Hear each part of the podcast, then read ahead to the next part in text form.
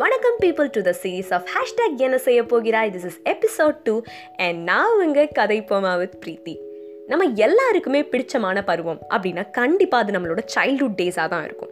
எவ்வளவு சேட்டைகள் எவ்வளவு அடிகள் எவ்வளவு திட்டுக்கள் எவ்வளவு சண்டைகள்னு முதல்வன் படத்தில் வர ரகுவரன் மாதிரி மூச்சு விடாமல் டயலாக் சொல்கிற அளவுக்கு கண்டிப்பாக நிறைய கதைகள் இருக்கும்ல.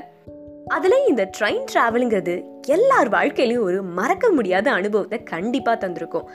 எப்படா லீவ் விடுவாங்க? அந்த ரெண்டு மாதம் ஆனுவல் லீவில் தூரத்தில் இருக்க நம்ம மாமா பசங்க வீட்டுக்கு போய் ஜாலியாக ஆட்டம் போடலாம் அப்படின்னு அதுக்காக வெயிட் பண்ணிக்கிட்டே இருப்போம். எக்ஸாம் முடிஞ்ச கையோட ஒரு வாரத்துக்கு முன்னாடியே பேக் பண்ண ட்ரெஸ்ஸை எல்லாம் எடுத்துக்கிட்டு அம்மாவோட ரயில்வே ஸ்டேஷனில் போய் உட்காந்து வெயிட் பண்ணிட்டு இருப்போம். அப்போது அந்த ட்ரெயின் ஹார்ன் சத்தம் நம்ம காதில் விழுகிறப்போ ஒரு எக்ஸைட்மெண்ட் இருக்கும். அதை எக்ஸ்பிளைன் பண்ணவே முடியாது. இப்படி ட்ரெயின் ட்ராவலில் பலதரப்பட்ட மக்களை நம்ம சந்திக்கலாம்.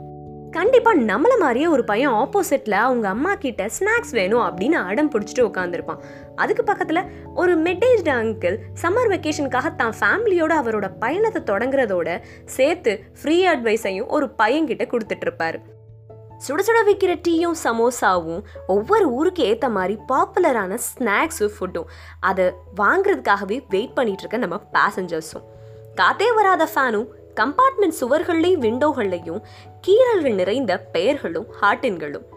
ஊசி பாசி வைக்கிற அக்காவும் அதை பேரம் பேசி வாங்குற நம்ம அம்மாவும். உப்பு படிஞ்ச வாஷ் பேஷனும் அதில் போய் தான் முகத்தை சரி பார்க்குற அக்காவும் அதை ஸ்டெப்ஸில் நின்றுட்டே சைட் அடிக்கிற நம்ம பசங்களும் இப்படி ட்ரெயின் ட்ராவலுக்குன்னே நிறைய உரித்தான விஷயங்கள் கண்டிப்பாக இருக்கும்.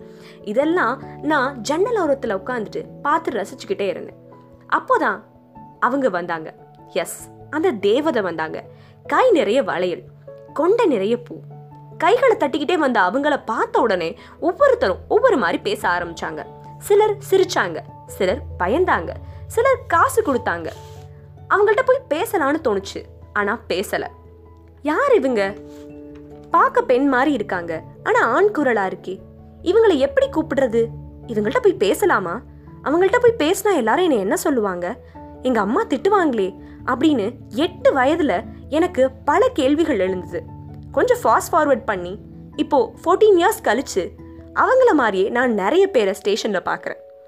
இப்போ அவங்கள பற்றின புரிதல் எனக்கு கொஞ்சம் இருக்குது ஆனால் இப்போ கூட அவங்கள்ட்ட போய் நான் பேசலை.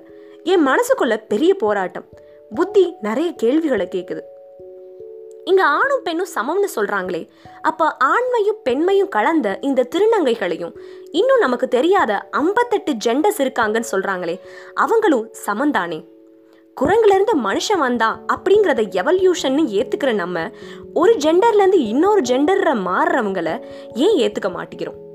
டுவெண்ட்டி டுவெண்ட்டியில் கூட இன்னும் இவங்க தன்னோட அடையாளத்துக்காக போராட வேண்டி இருக்கிறதே ஏன்?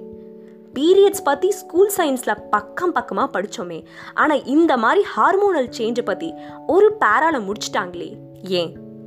ஒரு குழந்தை தன்னுடைய உடம்புல ஏற்படுற இந்த மாற்றத்தை ஆரம்பத்திலே வீட்டில் சொல்ல முடியறதில்லை. எங்க தன்னை ஒதுக்கி வச்சிருவாங்களோ அப்படிங்கிற பயம்தான். இந்த பயத்துக்கெல்லாம் யார் காரணம்? இப்படி இந்த கேள்விகள்லாம் என்னை இன்னமும் விடாம துரத்திக்கிட்டே தான் இருக்கு. இந்த கேள்விகள்லாம் உங்களுக்கு வந்திருக்கா? அப்படி வந்திருந்தா ஹேஷ்டேக் என்ன செய்ய போகிறாய்? கண்டிப்பா இன்னும் நிறைய கேள்விகளோட அடுத்த எபிசோட்ல மீட் பண்றேன். Until then stay tuned with me this is கதை போமா வித் பிரீத்தி.